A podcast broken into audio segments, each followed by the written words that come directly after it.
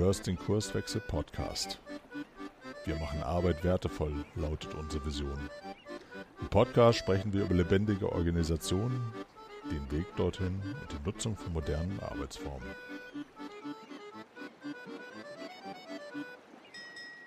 Ja, hallo zusammen. Hier ist eine neue Episode vom Kurswechsel Podcast. Ich sitze hier heute zusammen mit Thorsten Hase, dem Geschäftsführer der HEC. Die HEC ist ja unsere Kurswechsel-Muttergesellschaft und ich freue mich ganz besonders, den Thorsten heute hier bei mir zu haben. Hallo Thorsten. Hallo Frank. Schön, dass das geklappt hat. Thorsten, erzähl doch mal ein bisschen was. Wer bist du überhaupt? Wie viel Zeit hast du denn? naja, wir schauen mal, wie viel Zeit wir uns nehmen. Wer, wer bin ich? Also bin bin der Thorsten, äh, bin Geschäftsführer der HEC, HEC Hanseatische Softwareentwicklungs- und Consulting GmbH. Du hast so schön gesagt, die Mutter äh, von Kurswechseln. Ich habe gar nicht gedacht, dass ich eines Tages auch Mutter werden könnte, sondern eher, eher Vater. Ähm, soll ich ein bisschen was erzählen zur HEC? Ja, sehr zur, gerne. Wo kommt die HEC her? Wie lange gibt es die HEC? Eins meiner Lieblingsthemen. Die HEC hat in diesem Jahr Geburtstag gefeiert.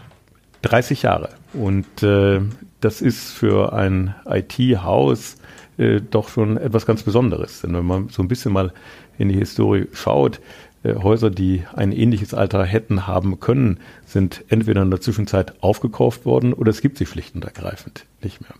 Was aber ganz spannend ist, ich glaube, das, das könnte äh, diejenigen, die diesen Podcast dann verfolgen, interessieren, dass die HEC zweierlei ist. Die HEC ist eins der ersten Start-ups, damals hat man das noch gar nicht so genannt, die gegründet worden sind. Warum?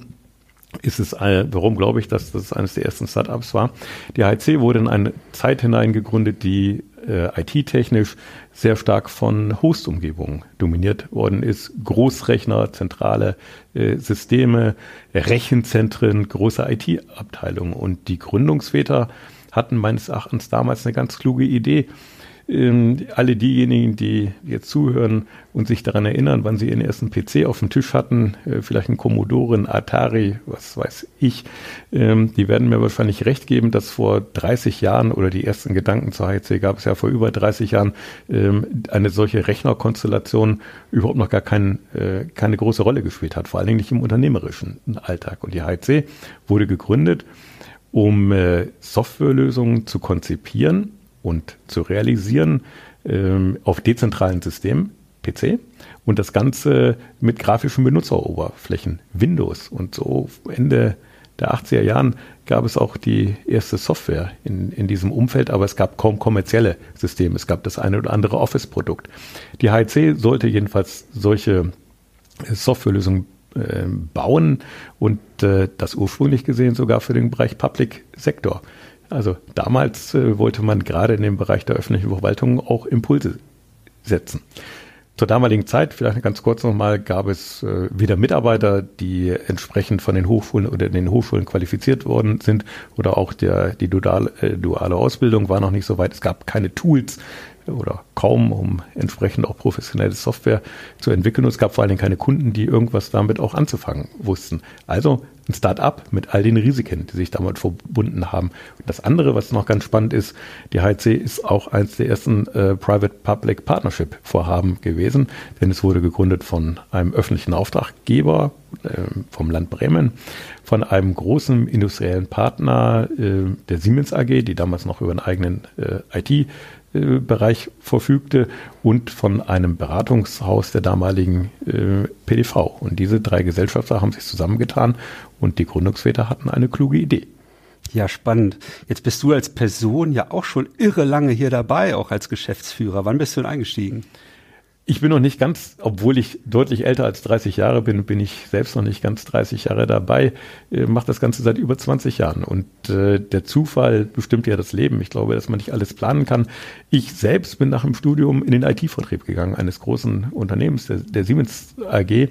Und das hat mir unheimlich viel Spaß gemacht. Und eines Tages hat man mich gefragt, Mensch, ja, Sie können Sie sich nicht vorstellen, wir haben da so ein ganz kleines, smartes Softwarehaus, dass Sie da mal schauen, wie man das weiterentwickeln kann. Und das war äh, so Mitte der 90er Jahre. Aber das mache ich gerne, ich schaue mir das mal an. Äh, wollte, hatte aber im Kopf äh, ganz sicher auch weiter IT-Vertrieb machen äh, zu wollen.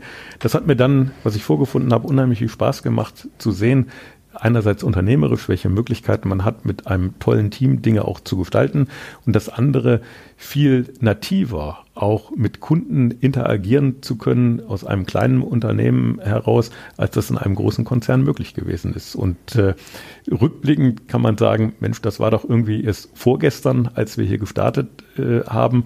Aber auf der Zeitachse tatsächlich, wenn man das mit Jahresringen bezeichnet, sind das auch schon einiges über 20 Jahre, die ich jetzt hier in, in der HIC und für die HIC tätig bin. Ja, Wahnsinn. Zum Teil hast du meine nächste Frage schon beantwortet. Ich stelle sie trotzdem nochmal. Äh, wenn du das so lange schon, schon machst, was treibt dich an? Ne? Also am selben Thema oder in derselben Organisation über so lange Zeit mit vollem Engagement aktiv zu sein? Das ist, ein, das ist eine gute Frage. Wenn es immer dasselbe wäre, ja, ich glaube, dann äh, hätte man mittlerweile auch die Freude daran verloren. Es sind immer wieder ähm, andere Dinge, mit denen wir uns beschäftigen, und zwar sowohl intern als auch extern. Bleibe ich mal bei den Kundensituationen. Äh, wir setzen uns als IT-Dienstleister immer wieder mit anderen Anforderungen, die Kunden haben in den unterschiedlichen Branchen, aber auch äh, zu dem Zeitpunkt, wo die Kunden stehen in ihrem eigenen Sein auseinander. Das heißt, die Aufgabenstellungen inhaltlich sind immer wieder unterschiedlicher Art. Dann äh, sind die Möglichkeiten, die Techno am Markt verfügbare Technologien äh, bieten im Arbeitsalltag, äh, werden auch immer wieder andere. Das heißt, auch damit müssen wir uns auseinandersetzen und sagen, wie kann ich am Markt verfügbare Technologien in Kundensituationen implementieren und nutzen. Und last but not least, und ich denke, das ist das Allerspannendste, dass man sich immer wieder selbst die Frage stellen muss als Person, als in dem Fall als Thorsten Hase, aber auch in dem Team oder mit den Teams, mit denen man wirkt und damit auch die Gesamtorganisation, wie stellen wir uns auf? Ja, wie ähm, gestalten wir unsere eigene Entwicklung? Und da sind wir natürlich immer wieder ähm, neu gefordert, uns damit nicht nur auseinanderzusetzen, sondern auch Antworten zu finden. Und äh, der letzte Punkt ist der, dass man selbst natürlich, wenn man sich äh, so ein, ja, ich sag mal, ein, ein Lebenszyklus nicht an der Software, ich sage das mal schmunzelt, auch eines eigenen Berufslebens anguckt, ist es natürlich unheimlich spannend, sich auch immer wieder mit neuen Kolleginnen und Kollegen äh, geistig, inhaltlich auseinanderzusetzen, äh, zu lernen von neuen Kolleginnen und Kollegen, ähm, die Impulse setzen und die einen auch selbst bereichern und äh, ähm, einen darüber auch jung halten. Jetzt weiß ich ja, dass sich die HEC auch organisatorisch über die Jahre und Jahrzehnte immens verändert hat. Vielleicht magst du uns da mal teilhaben lassen, was da so in der Vergangenheit Ideen waren und, und wie die aktuelle Organisation der HEC funktioniert, in Anführungsstrichen. Das ist in der Tat, danke, dass du das ansprichst. Das ist in der Tat ein, ein sehr, sehr spannendes Thema wenn man, ich komme aus einer, einer Zeit und aus einem Unternehmen, habe ich gesagt, aus einem Konzern, ähm, wo alles deutlich anders gewesen ist, als wir das heute vorfinden. Was ist anders gewesen? Die, ich bin mit dem Gedanken in dieses Unternehmen damals hineingekommen, dass man das, was in einem großen Unternehmen zur damaligen Zeit gut gelaufen ist, dass man das Ganze übertragen kann. Heißt, äh, wir setzen Bereiche auf, wir setzen Bereichsleitungen auf, die bestimmte Themen vorantreiben, die für Teams verantwortlich sind. Wir incentivieren äh, diese Bereiche, die Mitarbeitenden in den einzelnen Teams. Heißt, wir schaffen eine Art von, von Wettbewerb äh, mit den einzelnen Segmenten, die wir haben und äh, durch diesen Wettbewerb der Bereiche untereinander wird dieses Unternehmen vorangetrieben. Das heißt, Verantwortung, heute würde man äh, sagen, in Form von Silos äh, zu haben. Und äh, die Klammer darüber wurde insbesondere gesetzt durch einen Rahmen, der wieder stark determiniert wurde, auch durch eine Art von Controlling. Heißt, wir haben damals uns eine Organisation gegeben, die ähm, sehr stark auf der einen Seite dezentral gewesen ist, die Dezentralität aber sich nicht in Form einer Netzwerkorganisation wiedergefunden hat, äh, auf den Punkt gebracht.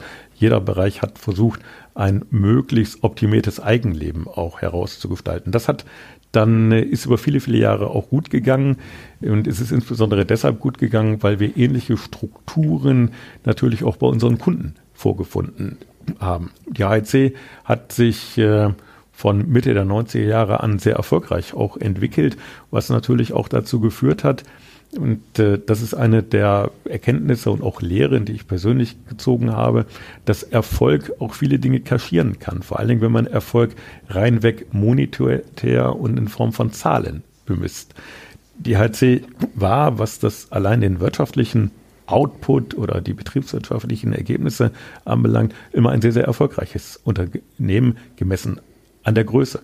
Und äh, da ist tolle inhaltliche Arbeit auch geleistet worden von den Teams. Was wir aber nicht beachtet hatten zu einem hm, Zeitpunkt, wo es vielleicht einfacher für uns gewesen wäre, Dinge rechtzeitiger umzusteuern, ist, dass Märkte sich hm, verändern, dass Kunden viel schneller Ergebnisse ähm, haben wollen, als wir das vielleicht in, in, der Vergangenheit mit unserem doch sehr stark äh, wasserfallgetriebenen äh, Vorgehen, was das Operative anbelangt, äh, ja, äh, eingespeist hatten. Wir haben vernachlässigt, dass äh, auch eine Art von neuer Mitarbeitergeneration zu uns kommt, die auch andere Anforderungen haben, ähm, die mehr das Thema der Sinnvermittlung, äh, für die das eine größere Rolle spielt, für die das Thema der Gestaltungsräume eine größere Rolle spielt, für die das Thema aber auch der Individualisierung, was ihre persönlichen Belange anbelangt, äh, betrifft, eine größere Relevanz hat. Und so haben wir, kamen wir aus einer recht erfolgreichen Welt, nicht nur an den Zahlen, sondern auch was unsere, was unsere Kundensituation anbelangt und haben, ja, ich kann mal einfach sagen, ein Stück weit auch äh, verpennt und die Zeichen der Zeit nicht rechtzeitig erkannt, kaschiert dadurch, wie ich eingangs sagte, dass die Ergebnisse gestimmt haben. Und, und was war dann jetzt konkret das, was ihr an Veränderungen auf den Weg gebracht hat? Wie funktioniert denn die Organisation der HLC heute? Was haben wir, was haben wir getan? Wir haben äh, tatsächlich uns angesehen und sagen, was wird vom Markt her erfordert? Ich habe das Thema Geschwindigkeit angesprochen. Ähm, das ist aber natürlich nur, nur ein Aspekt, was wir erkennen mussten, ist, dass Softwareentwicklung, so wie sie in der Vergangenheit praktiziert haben, reinweg Wasserfall getrieben, in Kombination mit immer komplexer werdenden Anforderungen der Kunden ähm, in Verbindung mit der Geschwindigkeit was das Thema Time to Market anbelangt, in Verbindung damit, dass unsere Kunden äh, natürlich in der Zwischenzeit auch dahingehend äh, die IT-Unterstützung nicht nur bezogen auf die eigene Organisation gesehen haben, sondern die IT-Unterstützung und, und Prozesse immer weiter vorverlagert haben in Richtung ihrer eigenen Kunden, dass dadurch auch eine höhere, nicht nur eine höhere Dynamik, sondern auch Volatilität äh, hineingekommen ist. Heißt, wir mussten operativ etwas etwas umbauen. Das haben wir getan. Wir sind auf ähm, agile Entwicklungsprinzipien, äh, Methoden, äh, die wir angewandt haben, umgestiegen. Da können wir vielleicht gleich nochmal drauf kommen und haben dann, um das mal äh, auch abzukürzen, erkannt, dass das natürlich auch einen Impact auf die Gesamtorganisation hat. Das heißt, wenn ich im operativen Arbeitsalltag etwas ändere, dann können wir nicht mit äh, eher starren Bereichsorganisationen versuchen, darauf dann auf die Herausforderungen im operativen Geschäft auch Antworten zu geben. Und insofern sind mm, auch das umgebaut äh, worden, weg von dieser für uns eher starren mm, Silo-Organisation, mehr, ja, heute würde man sagen, zu einer fluiden Netzwerkorganisation. Und, und wie ist da aktuell so dein Eindruck? Funktioniert das in Perfektion oder, oder gibt es da Dinge, wo du sagst, naja, da müssen wir vielleicht auch sozusagen als Organisation in, in Zukunft weitere Optimierungen oder so vornehmen? Wie, wo stehst du da gerade? Ich glaube, man tut gut daran, also eine, in dem Moment, wo man meint, man hat etwas perfektioniert, äh, muss man äh, sehr stark aufpassen, äh, ob man da nicht einem Trugschluss unterworfen ist. Und die Frage ist, woran bemisst man das denn? Ich persönlich glaube, dass Organisationen, das gilt für uns hier in, in, in der HEC, aber permanenten Veränderungen künftig unterworfen sind. Und dieses Thema neu erfinden gilt für einen selbst, äh, dass man Dinge immer wieder hinterfragen muss. Ist man richtig aufgestellt äh, dabei als Einzelperson? Ist man mit den Teams richtig aufgestellt? Aber ist man auch mit der Organisation richtig aufgestellt? Ich glaube, dass es die mit äh, unterstrichenem Artikel richtige Organisation immer nur bezogen auf einem Zeitpunkt oder besser gesagt auf einen Zeitraum ergibt. Wir werden uns immer wieder adaptieren müssen an äh, unterschiedliche Herausforderungen der Märkte, an unterschiedliche Herausforderungen der Kunden. Und ich schließe nicht aus, dass eine Teilorganisation eines äh, oder Teile einer Organisation äh, möglicherweise auch äh, sich differenzieren von den anderen, weil wir auf, mit bestimmten Kunden eben halt anders agieren müssen als mit anderen. Wir haben heute eine fluide Netzwerkorganisation. Ich kann dir nicht sagen, wie die äh, in fünf oder in zehn Jahren aussehen wird. Ich glaube, dass diese Dinge sehr stark und immer stärker als früher auch Veränderungen unterworfen sind. Und das ist das, das ist das Neue. Ich, früher hat man sehr stark ähm, einen Organisationsplan gehabt, einen fertigen, der ab und zu mal geändert wurde, aber mehr wurde er auf Namensebene geändert. Da gab es klassische Stellenbeschreibungen, da hat sich jemand drauf beworben, ist jemand eingestellt äh, worden, dann sind die Kompetenzen mal äh, angereichert äh, worden. Da gab es sehr klassische Modelle, nicht nur was die Karriere anbelangt, sondern auch was die Stabilität einer Gesamtorganisation äh, betrifft. Und diese Dinge werden sich meines Erachtens immer stärker ändern. Im wissensbasierten Unternehmen wie bei uns als IT-Dienstleister und als Beratungshaus allemal. Ich glaube aber auch, dass sich das in, in ganz unter, anderen Branchen und äh, ja auch niederschlagen wird. Sehr, sehr spannend. Ähm, Stichwort neu erfinden. 2017 ist die erste hundertprozentige Tochtergesellschaft der HEC, sprich die Kurswechsel äh, Unternehmensberatung gegründet worden. Was war die, die Idee dahinter? Gut, dass du das, gut, dass du das ähm, ansprichst. Wir haben, ich ich würde ganz gerne noch einmal zurückgehen zu den Anfängen der HEC. Die HEC hat ja drei Buchstaben. Das eine ist das Hanseatische. Ich denke, das sind dahinter äh, subsumieren sich die Werte der HEC. Dann das E für Softwareentwicklung. Das haben wir indirekt ganz kurz besprochen. Auch das C für Consulting für Beratung. Und auch das haben die damaligen Gründungsgesellschafter sehr klug herausgearbeitet, dass wir das operative Geschäft, das, sagen wir, das Thema der Softwareentwicklung, der Softwareproduktion nicht losgelöst äh, betrachten können von dem Thema der Beratung. Die HZ hat sich sehr frühzeitig mit Technologie äh, sehr frühzeitig eine Technologiekompetenz aufgebaut und dort Kunden beraten. Sie hat vor allen Dingen auch sehr frühzeitig eine Prozesskompetenz äh, aufgebaut, ohne die wir ja gute Softwareentwicklungsprojekte, Stichwort Requirement Engineering, gar nicht tun könnten. Und äh, das, was wir, und jetzt springe ich mal in die Neuzeit, in das Jahr 2017 oder noch besser in das Jahr 2016 erkannt haben, ist, und da unter diesem Zauberwort der Digitalisierung, dass wenn ich heutzutage ähm, gute Digitalisierungsvorhaben ähm, voranbringen will, aufsetzen und erfolgreich in Anführungsstrichen zu Ende bringen will. Und äh, wenn ich die Effekte, die positiven Effekte daraus für eine Organisation, für ein Unternehmen haben will, dann äh, bedarf es mehr als Bits und Bytes oder der Vernetzung von, von Toaster und der, der Waschmaschine, sondern es hat sehr stark ähm, nicht nur IT und Prozesse betrachten, sondern auch das Thema Menschen und Organisation.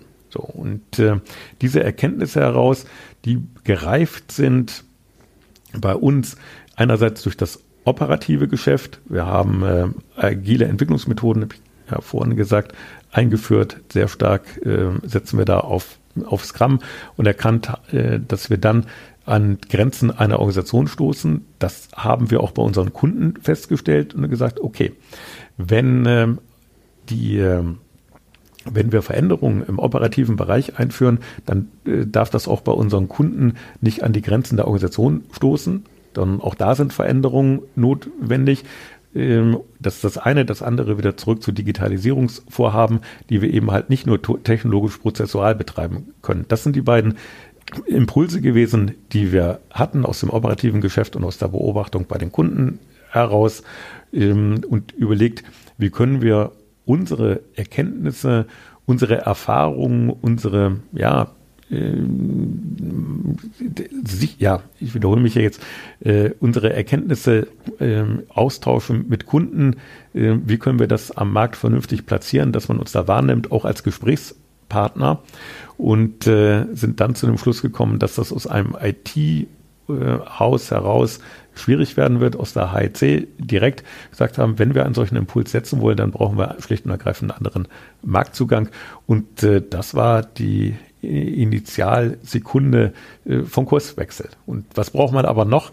Äh, es hilft nichts, wenn wir nur aus einer Idee heraus, wir wollen einen anderen Marktzugang haben. Wir brauchen natürlich auch Kolleginnen und Kollegen, die für diese Sache brennen, die auch einen bestimmten Erfahrungshorizont mitbringen und sagen, ja, das Thema gute Digitalisierung Vorhaben kann ich eben halt nur dann implementieren und die Effekte daraus erzielen, wenn ich das Thema Organisation angehe, die eben diesen Erfahrungshorizont äh, mitbringen und die Spaß haben, mit, äh, mit, mit Menschen und ja, zu interagieren mit äh, Unternehmen, die genau diese Dinge, die wir schon ein Stück weit hinter uns haben, noch vor der Brust haben und äh, sich mit uns da auch unter, auseinandersetzen wollen und die äh, eben halt unsere Impulse ja einfach auch äh, wertzuschätzen wissen. Ja, ich bin natürlich super dankbar für diese Idee, weil sonst wäre ich vielleicht nicht hier, wer weiß. genau. Vielleicht noch mal so ein, zwei Themen zu dir persönlich. Kannst du für dich greifen, was denn so die, die Stärken und vielleicht auch Schwächen von Thorsten Hase sind? Das ist eine, das ist eine spannende Frage, äh, Frank, mit den Stärken und Schwächen. Ich äh, sag mal so, ähm, das, was die Stärken anbelangt, sollen andere beantworten. Ich rede mal über die Herausforderung, vor denen auch ich gestanden habe. Ähm, wenn man davon überzeugt ist, dass eine Organisation gut funktioniert und gute Ergebnisse abliefert, und äh, dann nistet man sich selbst auch in einer gewissen Komfortzone ein. Und da herauszukommen, und zwar nicht mit einem klassischen Repertoire, was man vielleicht sagt, okay, ich verändere ähm, an dem einen oder anderen Symptom etwas, sondern tatsächlich auf die Ursache zu kommen, wo es dann auch weh, weh und zu sagen, okay, ich muss etwas verändern, ich muss auch etwas an mir verändern. Dazu gehört das Thema Verantwortung. Das ist mir sehr wichtig.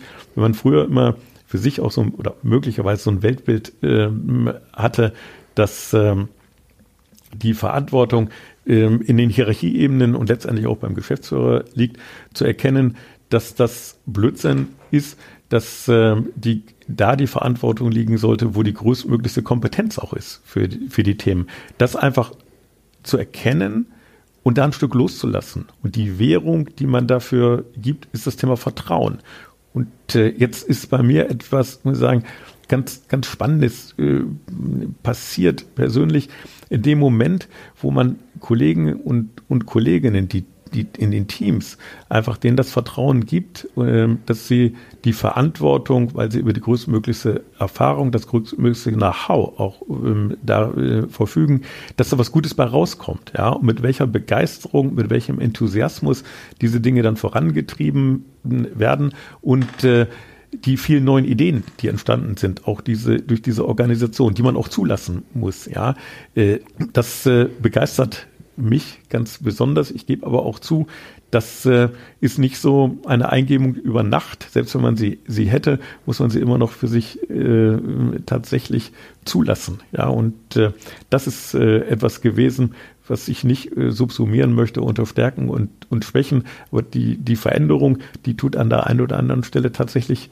äh, schon weh. Man, man verlässt eine eigene Komfortzone dann auch mit all den mit, mit all den negativen Dingen, die vielleicht auch damit mal verbunden worden sind und begibt sich in eine, in Anführungsstrichen, neue Welt, ohne dass man weiß, was einen da konkret erwartet. Und ich würde diesen, diesen Schritt natürlich mit dem Wissen von heute immer wieder gehen. Und ich frage mich augenzwinkernd, warum hast du das nicht schon ein paar Jahre eher gemacht? Ja, ist eine Menge Mut erforderlich, um, um sowas zu tun. Hast du sehr schön beschrieben. Ich habe zu dem Thema so ein, so ein Motto, was ich äh, in dem Zusammenhang immer gerne erwähne. Wer loslässt, hat die Hände frei das beschreibt das, glaube ich, sehr gut, ne? weil, weil viele Manager, die in der Vergangenheit es gewohnt waren, zu kontrollieren, auch in vielen Details äh, äh, mitzudiskutieren, natürlich auch ähm, nur eine begrenzte Zeit zur Verfügung haben. Und wer einfach dieses Vertrauen gegenüber Teams und Spezialisten aufbaut, kann sich dann vielleicht auch um zukunftsweisende und, und andere spannende Dinge kümmern. Ne? So, das ist so das, was ich damit verbinde.